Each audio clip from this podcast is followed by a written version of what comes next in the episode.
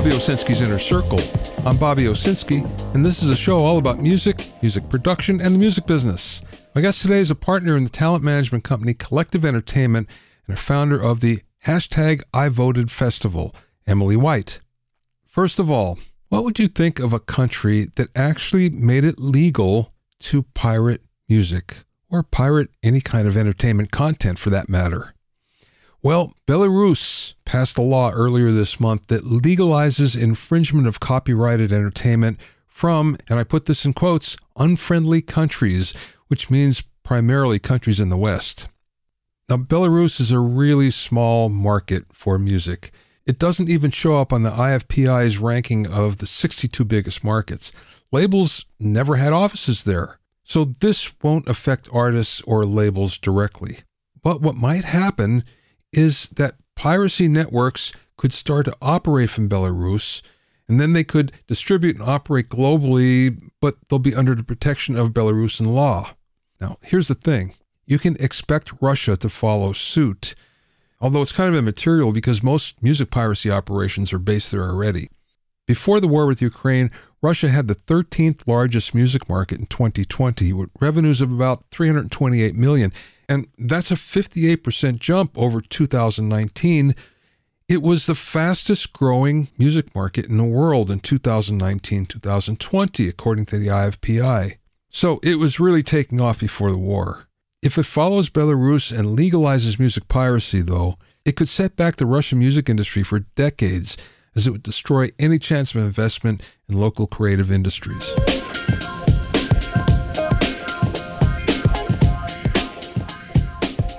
If you have any comments or questions, you can send them to questions at bobbyowsinski.com. Also, I'm pleased to announce that the fifth edition of my Mixing Engineer's Handbook is now available. It's totally updated and includes new sections on mixing and immersive audio, self mastering, new mixer interviews, and much more. Get your copy at a special discounted price at bobbyowsinski.com forward slash handbook. That's bobbyowsinski.com forward slash handbook. You can also find it on Amazon and Apple Books. And remember, you can learn all about the latest in music, audio, and production news when you sign up for my newsletter at bobbyowsinski.com. There you'll also find out about openings for my latest online classes and special events. That's bobbyowsinski.com.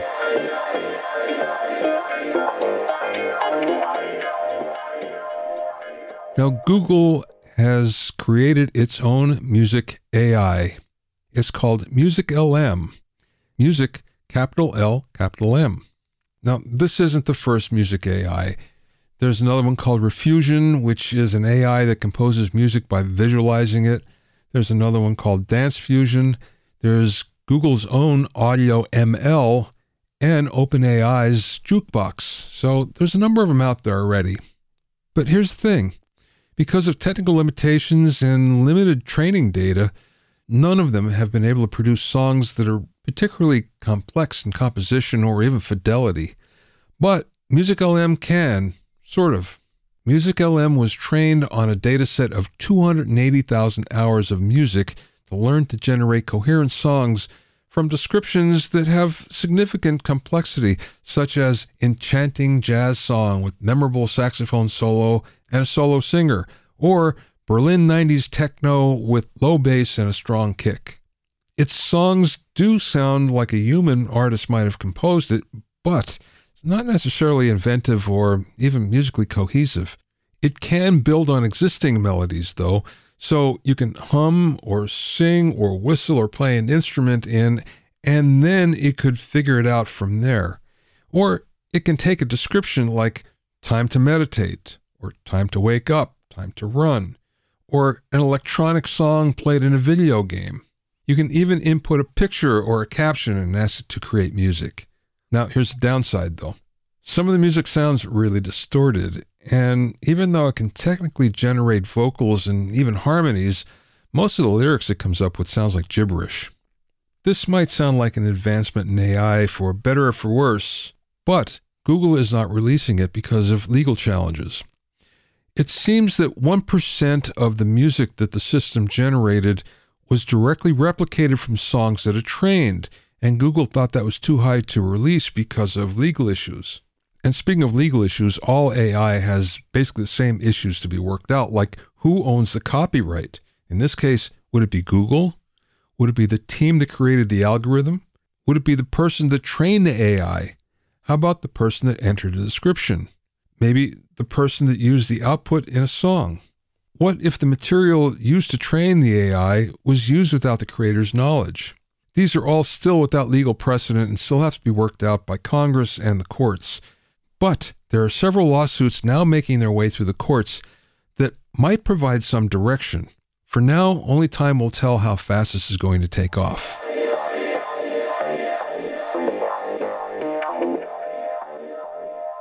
My guest this week is Emily White, who's a partner in the talent management company Collective Entertainment and the founder of the hashtag I Voted Festival. She's also the author of the Amazon number one best-selling How to Build a Sustainable Music Career and Collect All Revenue Streams, and host the book's accompanying podcast of the same name, which happens to be the number one music business podcast globally. Having early experiences in radio at WBCN in Boston, MTV, and with concert promoter Don Law, Emily became a core member of the Dresden Dolls media team before getting into management. During the interview, we spoke about being a tour manager, making yourself indispensable to your clients, how talent management has changed, getting caught up in the latest trends, and much more. I spoke with Emily via Zoom.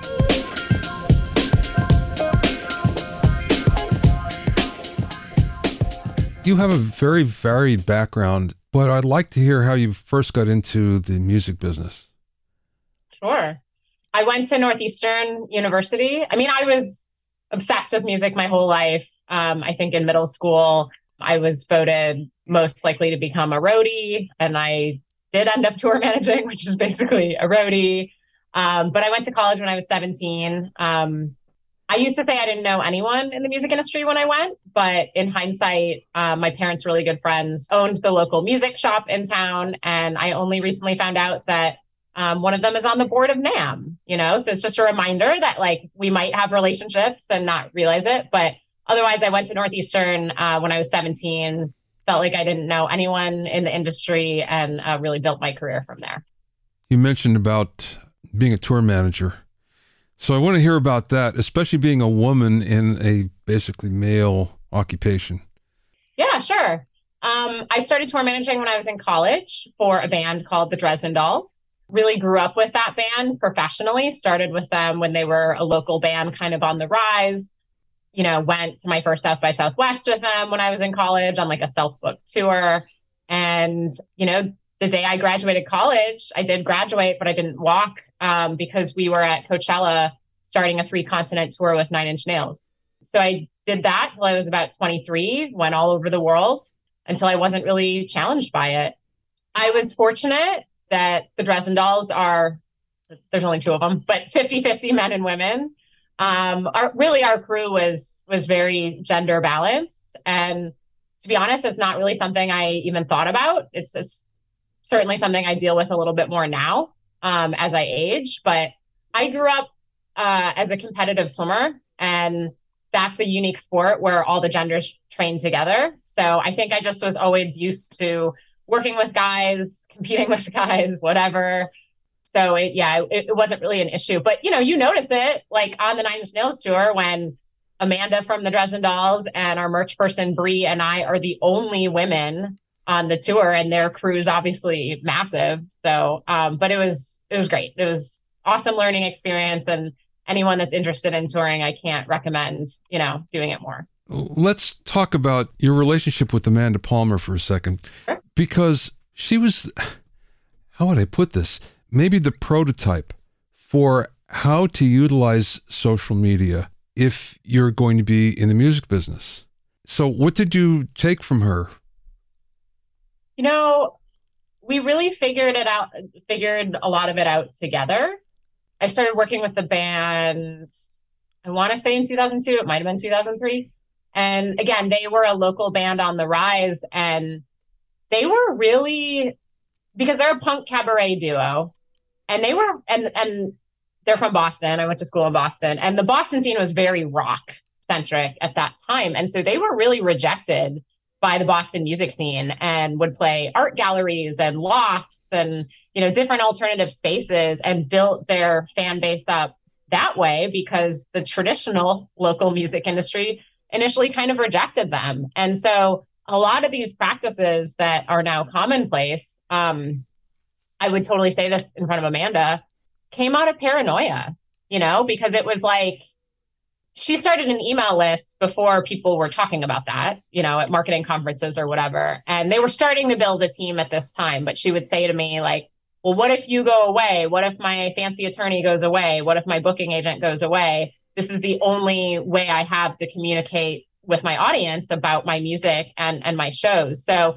I think we viewed social media the same way. Um, we were always really open minded to technology. We really embraced it instead of like fighting it or like suing fans or whatever. And for us, it was a, a way to communicate with audience directly when maybe the tr- traditional channels were were blocking us out, if that makes sense. Yeah, yeah. One of the things I noticed, her presence was vast for a long time, and she's pulled back quite a bit in the last few years. Interesting. Do you recall what you mean by fast? Like what years you meant? Uh, well, uh, right up until uh, I'd say 2018. Everywhere I looked, someone was quoting her. She was doing an interview. She was being referred to. It was constant. Uh, TEDx talks or TED talks actually, and and things like that. And then kind of nothing. Well, that's an interesting perspective because see, I would have said 2008, 2009, but so when you say 2018, that's not fast at all. You know what I mean? Yeah. Like and and like so many artists or talent, that's 18 years of really hard work and grinding it out between 2000 and 2018 and then even before that writing her songs and and honing her craft, right? And I can't speak for her on this, but she also has a child now that's probably about six years old. So maybe that, and also pandemic, and she was trapped in New Zealand. So, but it also doesn't matter because she has her audience and she has her email list and she has her Patreon and and that's that's what it's all about for the long term. Like if if people aren't noticing on the outside, that's okay. They'll they'll come and go. Yeah, yeah. So that was a great training ground for what you're doing now. Let's go there first. Well, first of all, you work for Don Law for a bit, right? I did. People really, I don't know, glean, grab onto that in my bio a little bit. I was an intern, um, but it's interesting. I just replied to like a survey Seth Godin was doing today on the favorite, on like your favorite job you've ever had. And through interning at what's now Live Nation New England, um, I did get a job ripping tickets at the Paradise and what's now, you know, House of Blues and running the guest list. And I, I think that was my favorite job ever. I was getting paid 20 bucks an hour as a college student, you know, felt like a million dollars to see shows for free and let my friends in for free. So um, it was a great experience. And I, I learned a lot for sure. I remember the Paradise. Is that still around? Oh, yeah, absolutely. Great venue. Yes. One of my favorites for sure. Okay, let's go up to uh, today, Collective Entertainment. So, how did that come about? Well, I started my first management company in 2008 um, called Whitesmith Entertainment. Um, that was after I was at Live Nation Artists, which became Roc Nation. Um, that actually fell apart before it became Roc Nation. So I started a management company um, in 2008. Amanda was actually my first client and partnered with a comedy manager. We were managing Margaret Cho, W. Kamau Bell. We had writers on John Oliver. I expanded and added a sports division in 2012. And then my longtime business partner left management in 2018. So I partnered with a few proteges from Whitesmith Entertainment and I said, you know, I want this to be, I, you know, I'm starting a new company. And on one hand, I want this to be whatever you want. On the other, I'm just moving our music and sports divisions over. I've since retired from artist management. Uh, my my amazing business partner Melissa Garcia is managing talent uh, at Collective and and mentoring, you know, really great younger managers. But for me, it, it really houses my entrepreneurial work at, at this point. Um, we've grown I Voted Festival into the largest digital concert in history. That is its own separate entity. But also like my books and podcasts and, and speaking engagements um, all are all part of Collective. Okay, I want to get to those in a second, but uh, let's come back to artist management for a second sure. because that's something that's not easy, and yet you get into it rather young. Yeah. And I, I didn't, you know, I, I was ride or die music industry. but I didn't know what I wanted to do within the industry. So I was fortunate to do a lot of internships in school. In fact, Northeastern was actually on the quarter system at that time. So I could like pack in even more, or sometimes I would do like three days a week at, you know, WBCN in Boston, two days a week at, at an indie label. But I really wanted to support music in its most purest form or in its most pure form. Um, and that that was through helping artists. And then that led itself to artist management. And when I was working with the Dresden Dolls um, in college, they ended up taking taking on management um, and went with Mike Luba at Madison House, and I'm forever grateful they made that decision. When I was at, uh, we were at KCRW this the spring of my senior year in college. I was in the control room with Luba, and he said, "Oh, and when you come graduate, you'll you'll come you'll work for me at Madison House in New York." And that's how I got my first job. I didn't apply anywhere. It wasn't posted anywhere. I made myself indispensable to that band where, you know, functioning with me was a lot easier than functioning without me. So much so that they wrote me into their management agreement with Madison House saying, we will pay a higher commission if you hire this person. And Luba is so forward thinking and also a really righteous person where I think some people might be threatened by that, but he was like, sweet, she'll do a bunch of the work. And I learned so much working for him and, and working at Madison House. And and and like they were such a great fit for the Dresden Dolls because their big client was the string cheese incident. And again, this was way before people were talking about this at conferences, but they had built a whole infrastructure around string cheese. Also, because jam bands aren't necessarily like super recognized by the traditional industry, right? So, yeah. Madison House had built you know, an in-house record label, a merch company, even a travel agency for fans and artists, in-house PR, in-house merch. That's a little more common now, but totally unheard of in the early 2000s. So I really got my management chops um, working for Luba. And again, he is just like such a righteous person. It's like we'd be backstage at Bonnaroo with like the founders of Bonnaroo, and he'd be like, "Well, this is the Dresden Dolls' real manager," you know. Um, and I, I, I'm biased, but it's like that's really a smart approach because it allows Luba to take on more artists if he has good day-to-day managers working with him. So really I basically managed the band, but then when I got stuck or there was something I couldn't figure out, Luba was always there. So it was a really great, great partnership. How has talent management changed?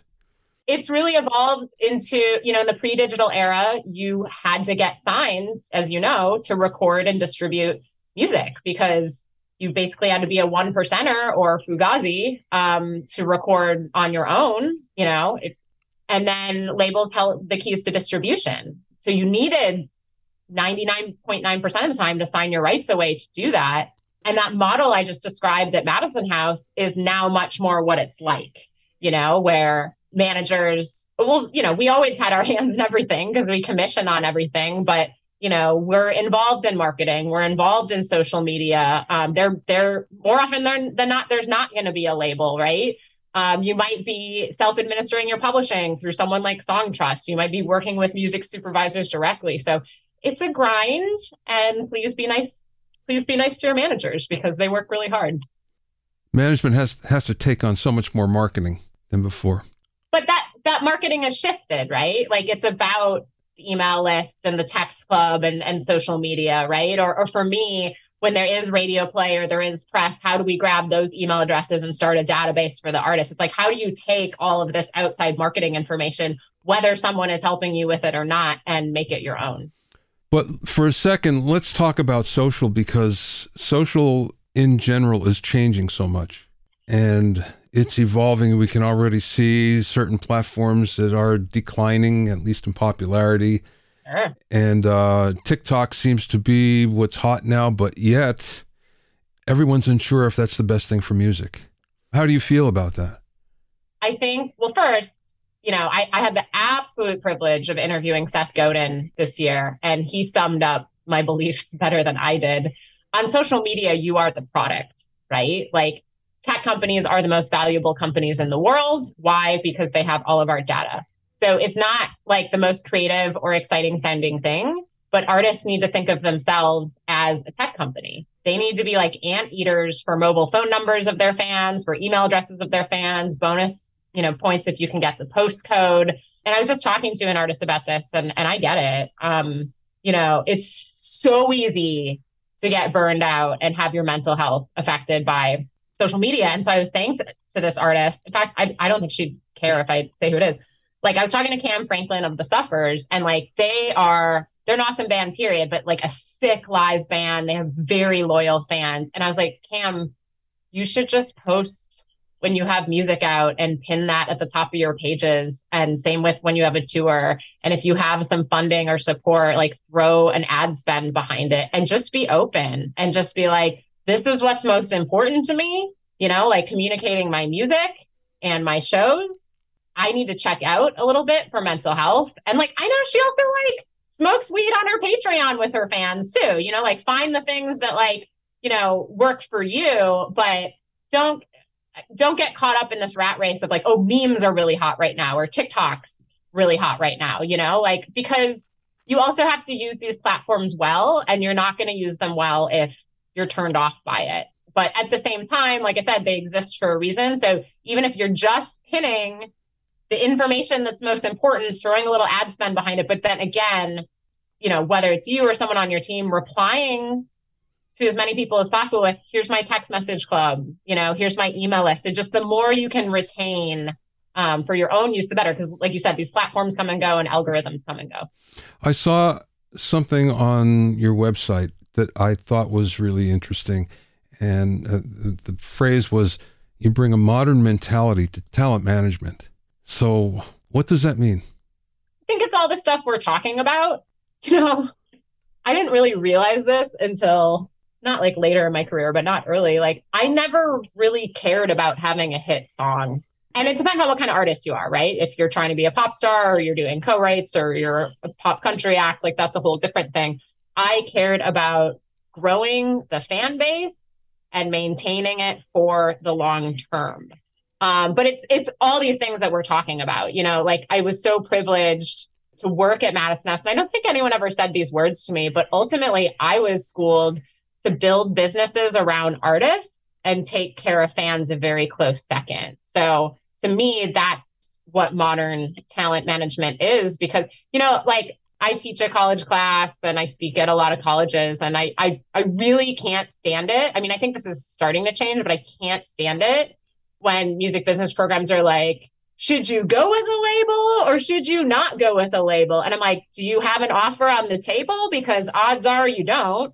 Um, and I understand like, you know, exercises and in theory and stuff, but it's like, why are we talking about this when you can just start getting to work? And I actually just wrapped up my last class this semester, which was an artist management class where I threw them at the wolves and they were managing artists and that's what the semester was about. I'm not just going to have them read about artist management in a book. And I'm just as proud of the student. You know, I told them, I'm like, let's set a goal with the artist at the be- beginning of the semester. But I'm more interested in how you navigate issues that arise than actually achieving the goal. And I'm just as proud of a student who, you know, was really frustrated when the artist wasn't getting back to them. And so I worked with him on like how to communicate and just being really direct about that like hey if i don't hear from you by monday i'm this is a class project and i have to move on to another artist and like it's that and, and i heard that in a lot of their presentations today like how much they learned that communication is queen and also just like getting ahead of that. So that's real and modern to me not just like pontificating on like should we go with a label that's not interested? Okay let's go there for a second because that's kind of interesting uh, to me. What you teach so it's artist management. The students then, and, and what's interesting, when I've taught college, I've always felt that most people are taking classes and they're there to find out what they don't want to do as much as what they do want to do. With my classes, it used to be I could see 20 people there and you can pick out, okay, you're going to do well, you're going to do well, and there, there's only a handful. Did you see that as well, or in the artist management, were people a little more dedicated? That's a good question. I had a small class this semester, so I was able to work with them on their individual goals, which is something we talked about at the beginning of the semester. What are your short and long term professional goals, and how can I help you achieve that through the lens of artist management? Because even if you don't want to be a manager, you're still going to have to interface with them and then otherwise, I've taught at NYU at the Clive program where the kids are just ridiculous. Yeah. I mean, in a good way, like just all oh i've been on oprah like or whatever so they're all going to be fine but I, you know it's it's all the stuff i'm preaching and that we're talking about you know like i truly believe that anyone can have uh, a sustainable music career for the long term but they also have to start with chapter one of my book or the first episode of my podcast, which is get your art together. Yeah. Because if the art isn't great, there's no point of going on to the other chapters or episodes. And, you know, we get caught up in promo and should I go with a label or whatever, but it's like chapter one. Is this your heart, your soul, your spirit, you know, in in musical form? Is is it is it genuine? That's if you don't do that, there's no point of the rest of it. So I don't care what kind of music you're making. Like if you do that and then start building your audience, you can have a career forever. It just depends on what that means to you. I want to get to your books, but first, what's interesting is you have entertainment clients and then sports clients. So, how did that happen? My parents and grandfather are award winning swimming coaches, and I was on a swimming scholarship in college. Um, so, I've always spoken the language of competitive swimming. And I started working with the rock star of Olympic swimming, Anthony Ervin, in, in 2012. So my 20s were all music industry, but I had this random, you know, swimming knowledge in the back of my brain, like I spoke French or something. And then so I started to apply that um, in, in my 30s. So it's really because I'm a legacy in the sport of swimming. Um, when I get emails from tennis players, I'm like, you don't want me managing your tennis career. I don't know anything about that sport, but it's been nice to apply all the stuff we're talking about, to be honest. And in my opinion, a lot of professionalism to a rather uh, niche niche sport. So, but it's really it's it's a way of giving back to my family and and and a community that gave me so much. Do you approach it the same way with the mailing list and social and everything? Yes. When I so Anthony Ervin won a gold medal when he was 2000 when he was 2000 in 2000 when he was 19 and then left the sport fairly young to play in bands and travel the world and take psychedelics and then reemerges 12 years later and makes the US Olympic team, which is unheard of. And had, I would rarely say this about an elite athlete, but um, he's a sprinter and he had the worst start I've ever seen in my life at the Olympics in the 50 free. And so he got fifth, which is actually amazing. But the media was kind of disappointed in, in that because they loved, you know, the story of him.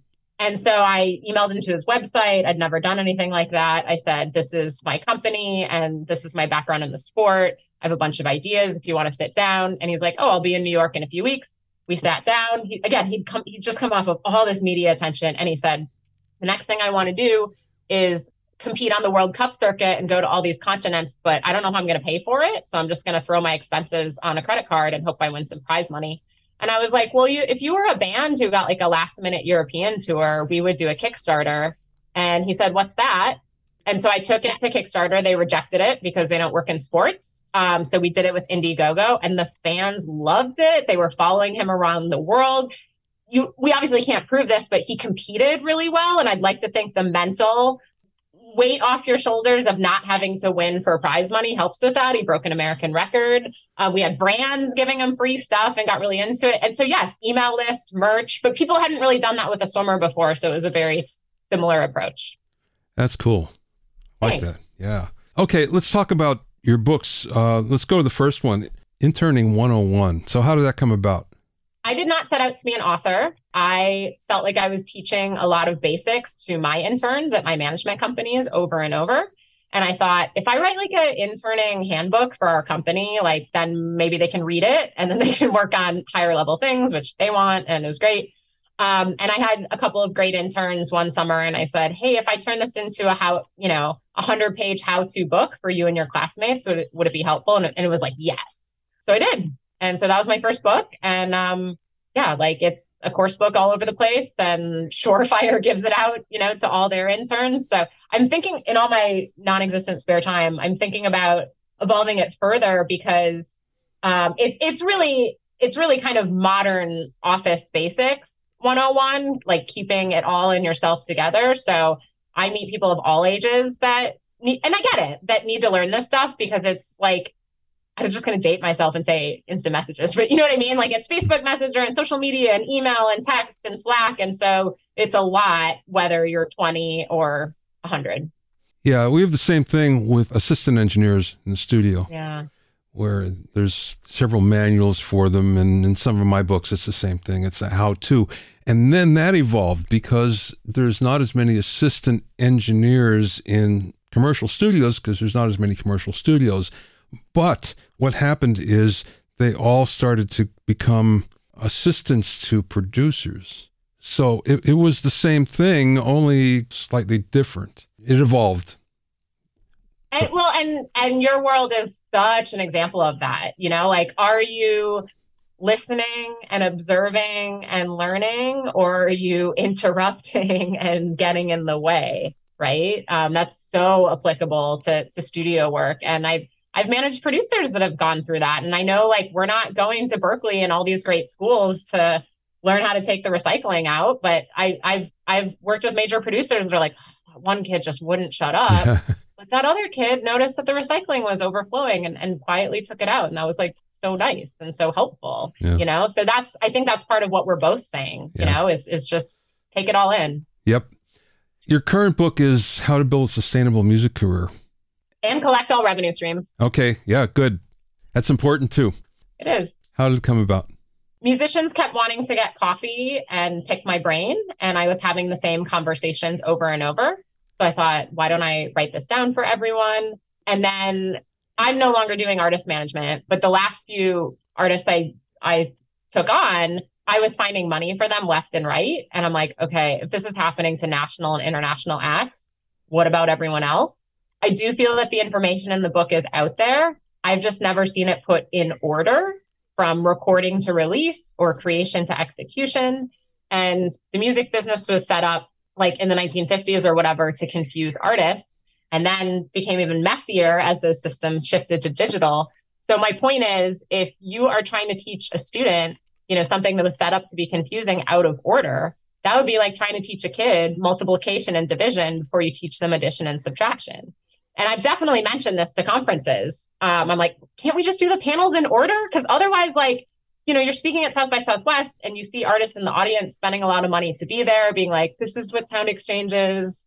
Okay, this is what PR is, and just grasping at nuggets of information. And the response um, is understandable. Like, um, oh, well, this person, you know, Bobby couldn't come until Sunday and you couldn't come until Thursday or whatever. So I, I really tried to solve that problem and just kind of quietly released it um, in March 2020. And um, it's an Amazon number one bestseller and just keeps going. But I think what um, is most heartwarming to me is how often musicians not only post about it, but push it on other musicians. Like, I really felt like if this helps one musician, then awesome. But to see that is um, really, really rewarding. One of the things that I've noticed about musicians being one I know the mentality.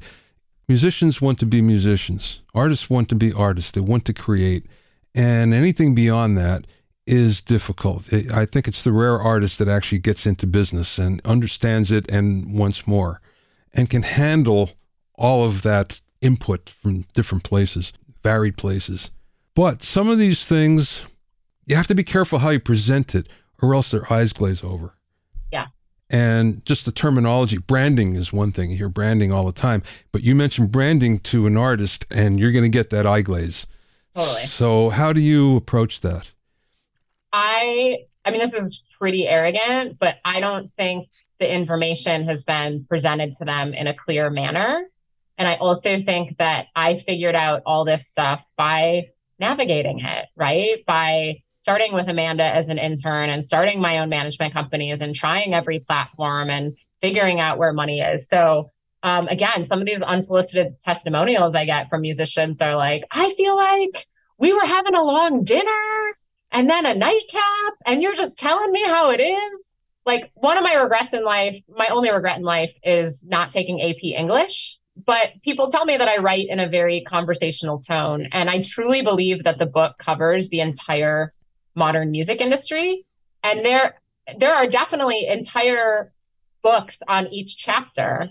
But like, for example, I feel very passionately that I want songwriters to be able to, to simply define music publishing and also know how to collect on it. You know, like I'm constantly preaching this at conferences and to my students.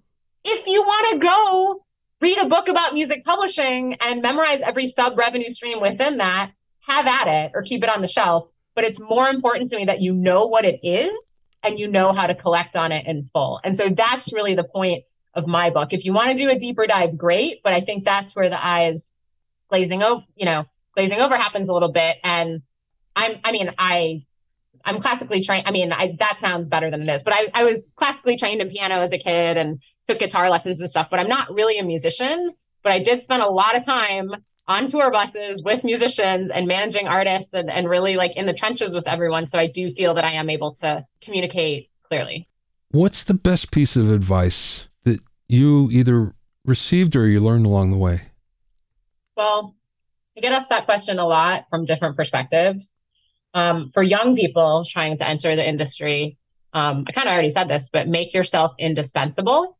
Um, and again, that has way more to do with listening, observing, reading every email from the bottom up, you know, not doing what you think you should do, but I, I want people to be themselves, but also you need to fit into the company culture and, and what needs to be done. And, you know, when I when the Dresden played my school in college and I introduced myself to Amanda at the merch table and asked, you know, well, or I said, let me know if you ever need help with anything. She said, Can you come over tomorrow? She has a very aggressive piano style of play. And this sounds quite quaint to me at this point, but um, was writing like 100 emails a day because they didn't really have a team yet. And so she had developed tendonitis and said to me when I came over the next day, she was like, Can you take dictation for me? Can you help me write these emails? And like, no one's going to these great schools to learn how to take dictation, but I did it well. I did it with joy. And it turns out um, there's no better way to get inside your boss's head or a band's head. A band is a business than by taking dictation, you know? So yeah, you have to make yourself indispensable. And then I think on on the artist and industry end, I said this before about artists, but again, you have to build up your own database, right? Like I'm jumping around a little bit, but I hear from like the number one question I get at colleges is like, what do you wish you would have known when you were 20? Everybody's looking for some like magic silver bullet. And I just said, uh, but I did finally come up with something, which is like, make sure you have your own database going on because especially when you're younger, I was so excited to meet industry people. Like I couldn't imagine like not remembering them. Um, but now I've been doing this for 20 plus years or whatever and have a massive network. And like we talked about, social media platforms come and go. So you need to build your own database of everyone that you come into contact with. And I don't think I had that approach when I was younger, like I said, because I was excited about meeting people and I couldn't imagine not remembering them. But also because I didn't consider myself talent. And that's still something I'm becoming a little more comfortable with. I was always like a behind the scenes person. But yeah, building up that database for yourself is the best advice I can give.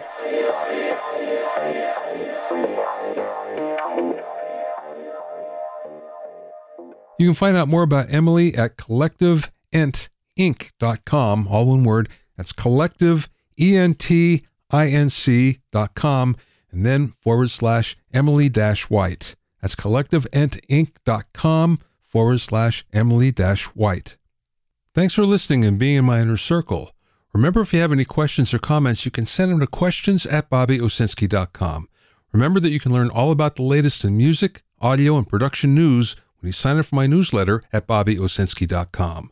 There you'll also find out about openings for my latest online classes and special events. That's bobbyowsinski.com. Listen to the episodes of Bobby Owsinski's Inner Circle, go to bobbyowsinski.com and select the podcast tab, or go to bobbyowinnercircle.com, or you can find it on Apple Podcasts, Amazon Music, Stitcher, Mixcloud, Google Podcasts, Spotify, Deezer, TuneIn Radio, Radio Public, and Podbean. At bobbyowsinski.com and bobbyowinnercircle.com, you'll also find a sign-up form for my newsletter and for alerts for new podcasts. This is Bobby Owsinski. I will see you next time.